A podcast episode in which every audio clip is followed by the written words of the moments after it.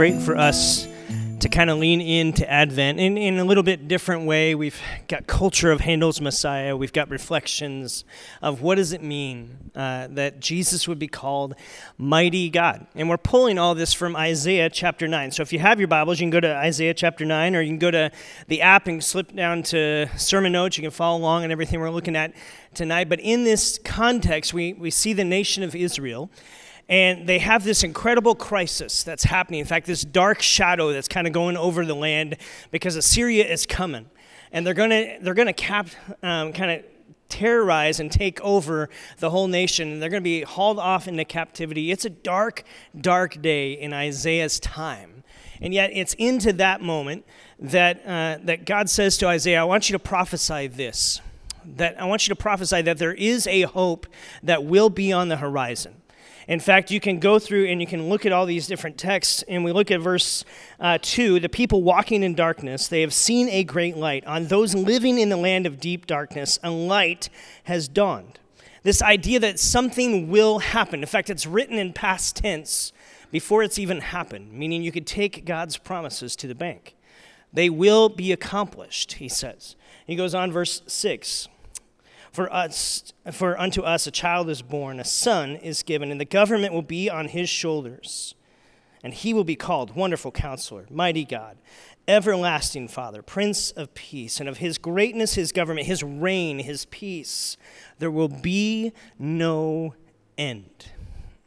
And at Christmas, uh, it's easy in the hustle and bustle of everything that's going on, everything that will transpire the next two and a half weeks for you and for me to get caught up in, in all the things that we're going to give. And listen, that's, that's fun. Enjoy that part of the season. But the reality is for us to, to grapple with and, and to be kind of caught up in wonder again, we have to kind of focus in on what we've already been given. And that's what the prophet Isaiah is saying 600 and some years before it came to pass. It's pretty phenomenal when you begin to think about it. And so this week, we're, we're kind of given four descriptors. Carol read through some of those, and it kind of helped us get our mind around that. The second one, this mighty God. We think, I don't know if it's me, Jesus comes as what? A full grown man? No, he arrives on the scene as what? This is not a trick question. Okay, a baby. Okay, he comes as a baby, all right? And I don't know if you've, uh, anyone ever held a baby? They're not very powerful. I don't know if you, I mean, they've got powerful gas maybe, but I mean, just, they are not powerful when you think of it. In fact, you, you think of this idea of mighty God. How many of you have received baby announcements from friends before, right?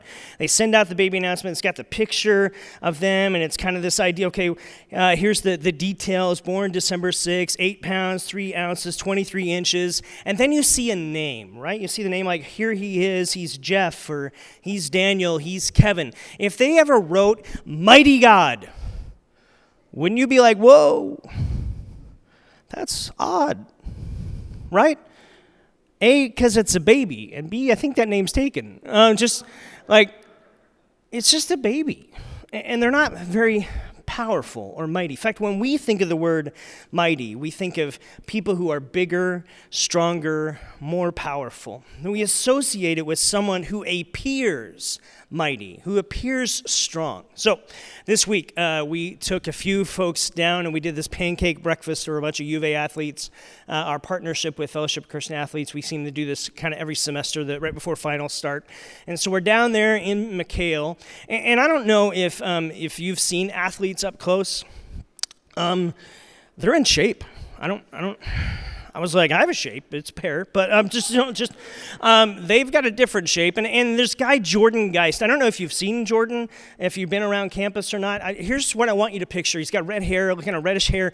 Uh, just um, how do you describe him? Okay, picture a mountain, and then add legs. Okay, that's Jordan, um, and he's the shot put thrower and discus thrower at U of A. He's gonna, he's a sophomore. He's 19 and I looked at him, and it took me like five minutes to walk around him because um, I'm five six, and I think he was that wide. And just like he's just huge. And he had an incredible freshman year, like won national awards and all that kind of stuff. And like when I think of mighty, I think of Jordan. I think of like a Viking, okay? That's mighty. Baby, eh, not so much, right? I've been around a lot of babies. I love babies. Mighty is not the word I would put and describe what a baby is, and yet it's this description that the prophet Isaiah is saying this is who Jesus really is. And the descriptor may not seem to match up, but it will, and it always will, and it did even on day one. Because the reality of this baby is something so much more profound. Isaiah is saying this child will reveal the mighty God to Israel in a unique way. As Christians, we recognize and kind of can see through uh, progressive revelation of Scripture, we understand that Jesus reveals to the world a mighty God of the Bible in a unique way. Do you remember what Jesus said uh, to Philip? Hey, anyone who has seen me has seen the Father. John 14. Jesus reveals the Father in a unique way because the Father is at work through Jesus' life, and actually not just through his life, because we see Jesus is God, come in the flesh. That's the beautiful part of the incarnation. Jesus is fully God and fully man. Now, that may blow some circuits in your brain. It does, it should because God is so much bigger than we give him credit for, and he's so much beyond you and beyond me. He's the creator, we're the created. And He's big, we're little. This incarnation, this idea that God came in the flesh in Jesus. And so as we lean into Advent this year, we celebrate the light and hope that this world needs came. And he continues to come onto the scene and to be active in everyday life. We've lit, uh, lit a couple candles here. Last week, this wonderful counselor that a counselor is someone you listen to, someone that gives you guidance, someone that you turn your ear and attention to. And we said this kind of this big truth that whoever you listen to the most is your greatest counselor. So the question to wrestle with is who are you listening to the most? That in our day and age, filled with voices, which voice captures your attention the most? See, Jesus is the wisdom of God not only helps us in our day to day life, but he is also the master strategist. A counselor was someone who helped win wars in ancient times. And he won a battle that we could never win against the grip of sin and evil in our day. And he secured a victory for us, not just wisdom for the day to day, but winning advocate that secures our life for this day and every day on into eternity. We have a wonderful counselor, not just way back then, but right now. And the second candle we're looking at, this idea of Jesus revealing mighty God. The might of God, the power of God, the activity of God for people to see, the power and heroic nature of God on display in a unique and personal way from his birth through his resurrection and on into today we see Jesus' birth, right? And the arrival of Jesus that, that night that we'll celebrate here on Christmas Eve. And if you think about it, he shows up on the scene, right? And there's not a lot of fanfare. There's not a lot of pizzazz to it. How many of you have ever watched um, like award shows before, right? There's a lot of pizzazz in our culture, right? A lot of fanfare that goes into things. And that's great in a lot of ways, but don't you find it interesting that the creator of the heavens and the earth didn't show up that way? In fact, he shows up as a baby. And not just a baby born at a hospital. No, no, no. This is out back in the shed behind the hospital. And it didn't have like the noble gather round, and people weren't tweeting about it, about his arrival. In fact, not many people noticed, so angels had to show up. And shepherds had to get a special invite just so that he'd have some visitors that night. And, and, so you begin to see the arrival of Jesus, and, and what it looks like at first is actually, if you're honest, just kind of a weak entrance into the world. It's not pizzazz, it's not fanfare. It, it seems kind of little to do about it. Isn't it interesting that it's in that moment, in the presence of that reality, that God chooses to put his greatest power on display in weakness. Well, where else do we see that throughout the scripture? It's in the appearance and the presence of weakness where God's strength truly shines. This is why the Apostle Paul writes, Hey, I have this thorn in my side. I have this idea that something that's plaguing me, and I've begged God to take it away from me, and I don't want it anymore. And he pleads out, and God says this to him My grace is sufficient for you, for my power is perfected in weakness. For when I'm weak, then I'm strong, Paul says, because it's Christ in me. God's strength and might are activated and on display in the greatest of ways in the midst of human weakness. That's why Paul writes 1 Corinthians 1:24, Christ is the power of God, the wisdom of God, because God's foolishness is wiser than human wisdom, and God's weakness is stronger than man's strength. The appearance of weakness, but God's might can shine through it. So Jesus shows up in an appearance of weakness as a baby one of the, the weakest forms of humanity in that season that we can have on display.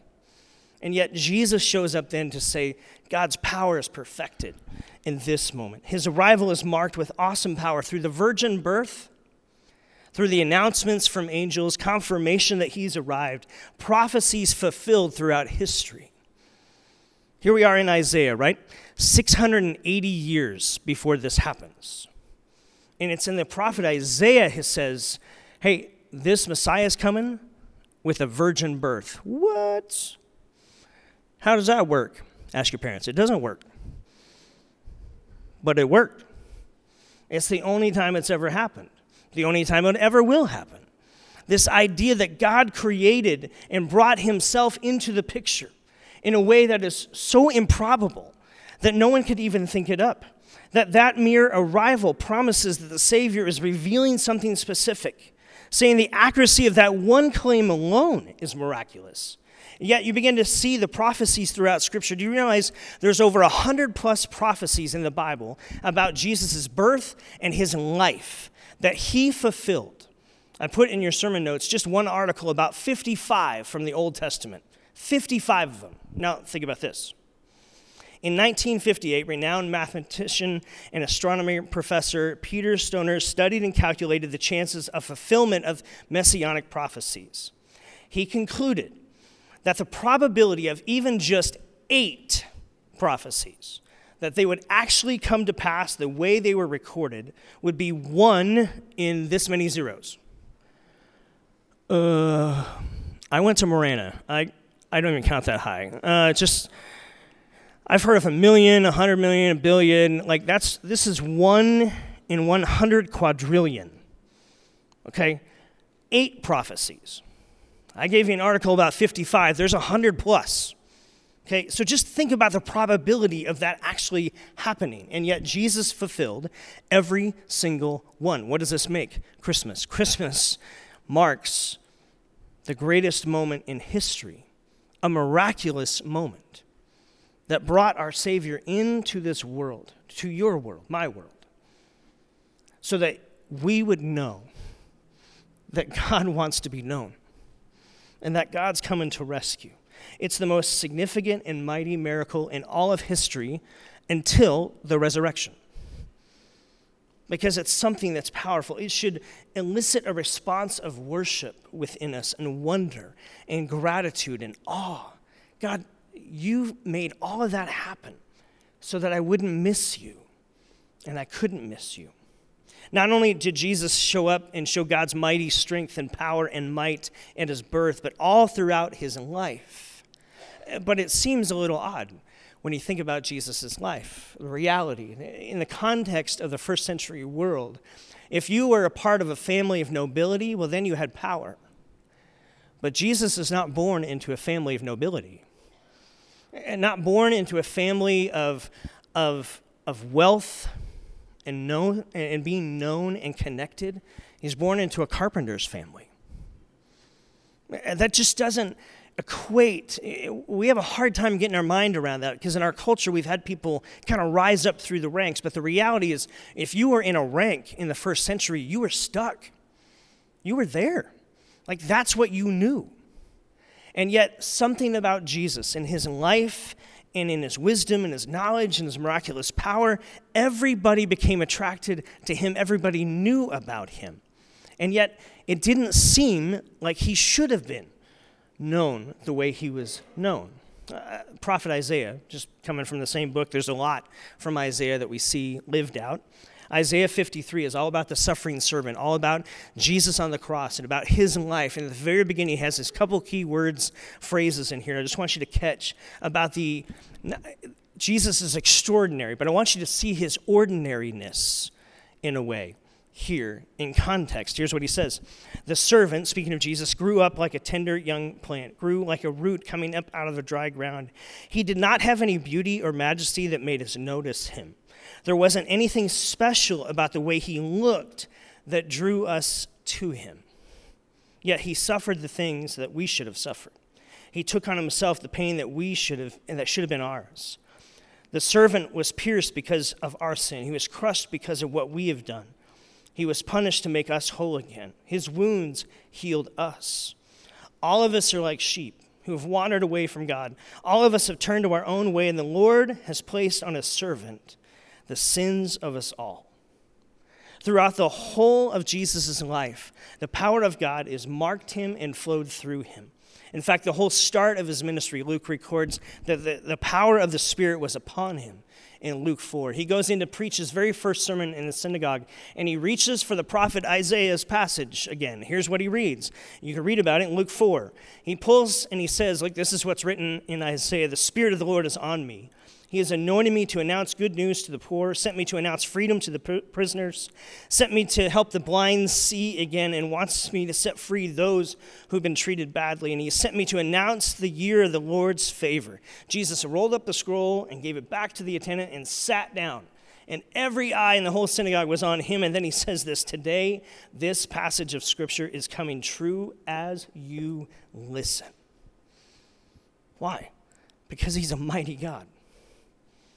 He's showing up in the scene, and everywhere he went, God's might and power was seen. His life in ministry was unlike anything anyone had ever seen before. It's what caused people to say, Who is this man?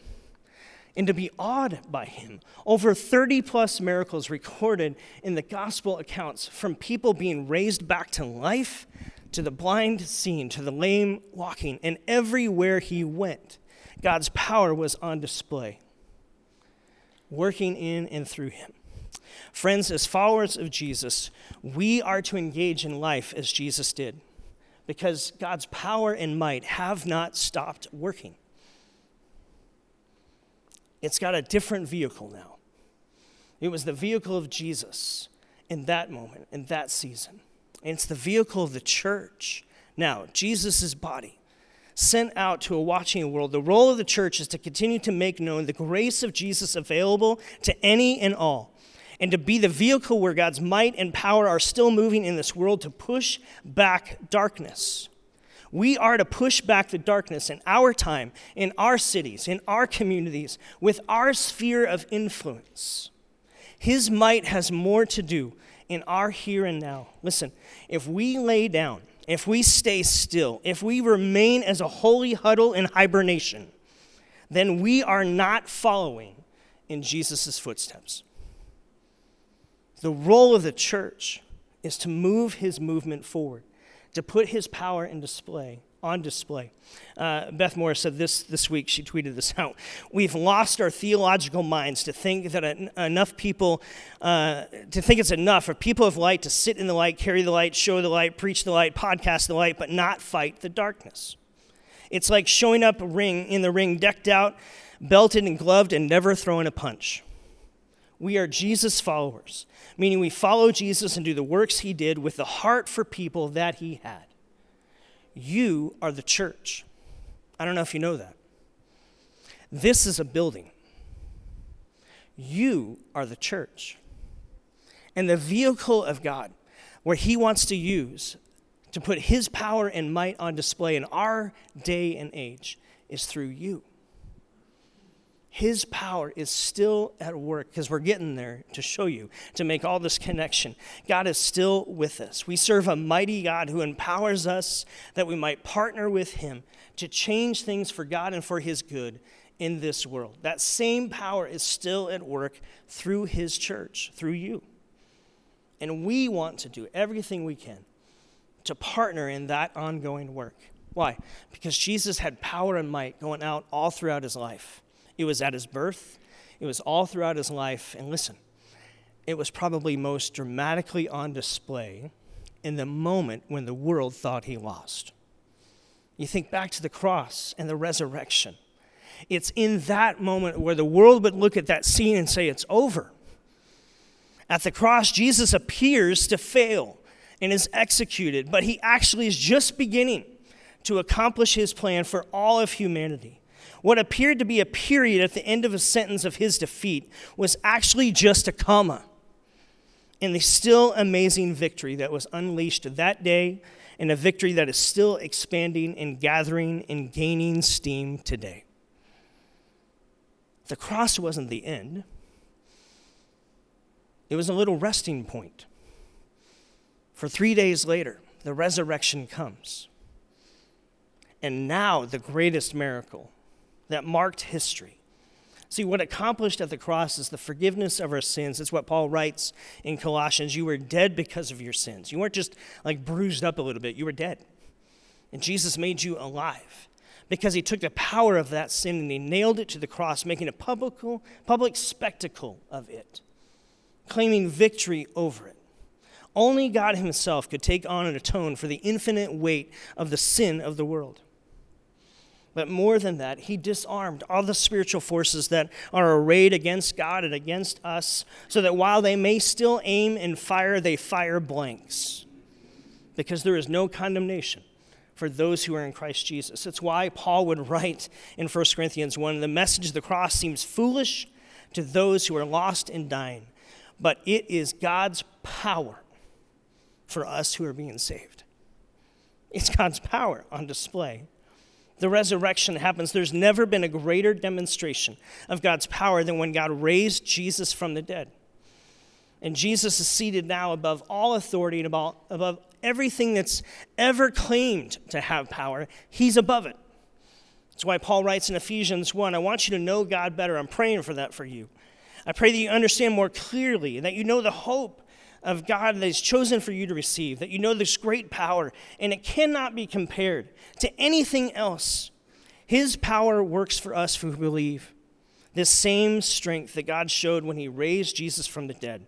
That Christ sits far above all rule and authority. He sits far above all powers and kings, above every name that has been, ever been appealed to in this world and every world to come. He is above it. And that power is at work within you. Ephesians 3:20 God is able to do far more than you could ever ask for or imagine. He does everything by his power that's at work within us. As a believer, here's what you got to remember.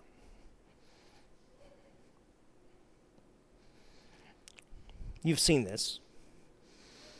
Remember when your battery power is running low and it says, "Oh, just drink this." It'll get you back to full power, right?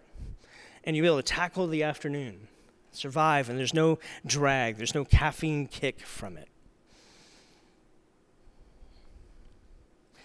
This is something small to try to re energize you. As a believer in Jesus, you don't need this. Why? Now, you could drink this, I don't care think with the analogy. You don't need a little bit of power. Why? Because you already have immense power. The power of the resurrected Christ lives in you, works through you, wants to work in you and through you to impact the world around you. You have an endless supply of God's grace to empower you to live life. That's why you can face the challenges that you face. And for some of you, I know, you face an incredible challenge.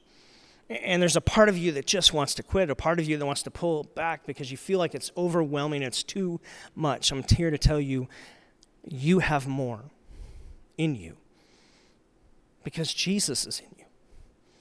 And as his follower, he's promised to never leave you nor forsake you. And you can move forward through his grace, empowering you every single step of the way.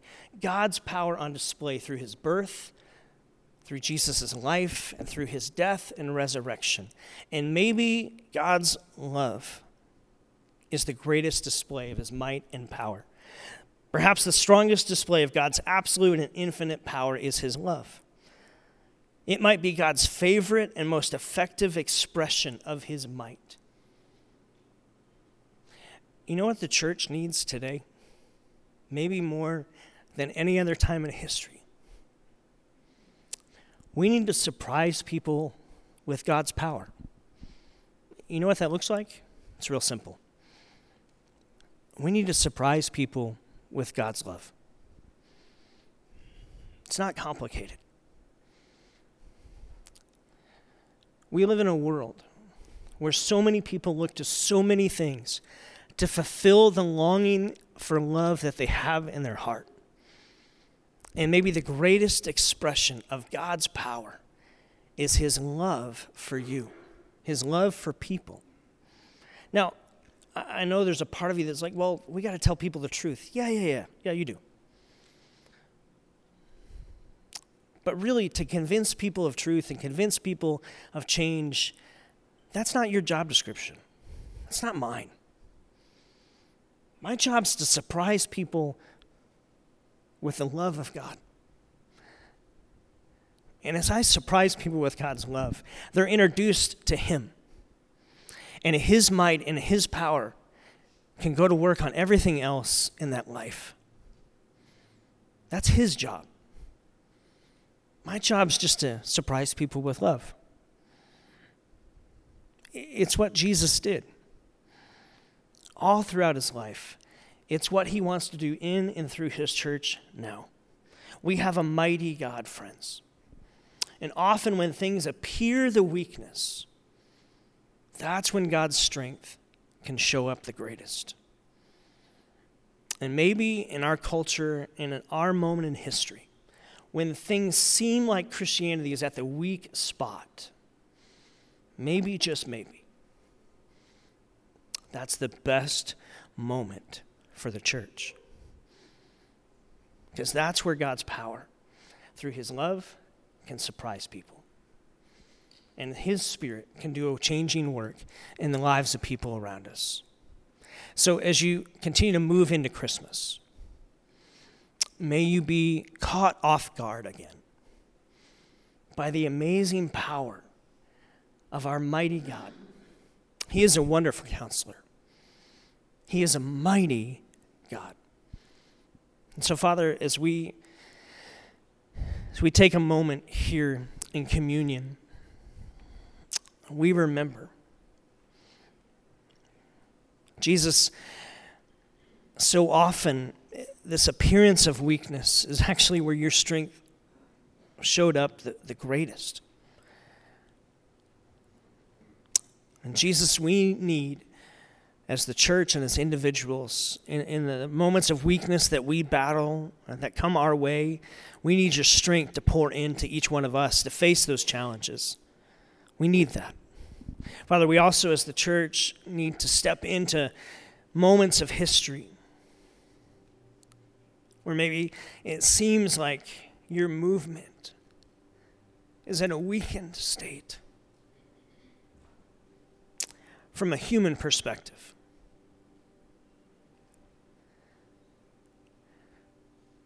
But that's your favorite moment.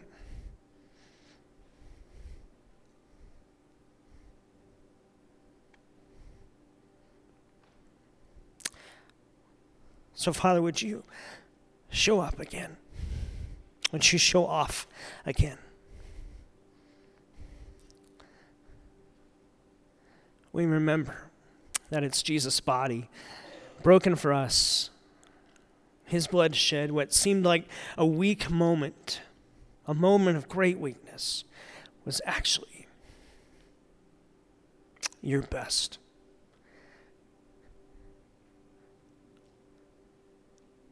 The greatest display of your strength. The greatest display of your love.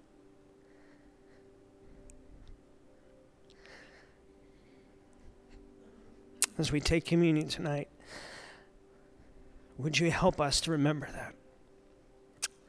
And as we go out this week, would you re empower us with your grace to surprise people with your love, to meet people at maybe their moment of weakness so that your strength can show up and show off again. We ask that in Jesus' name.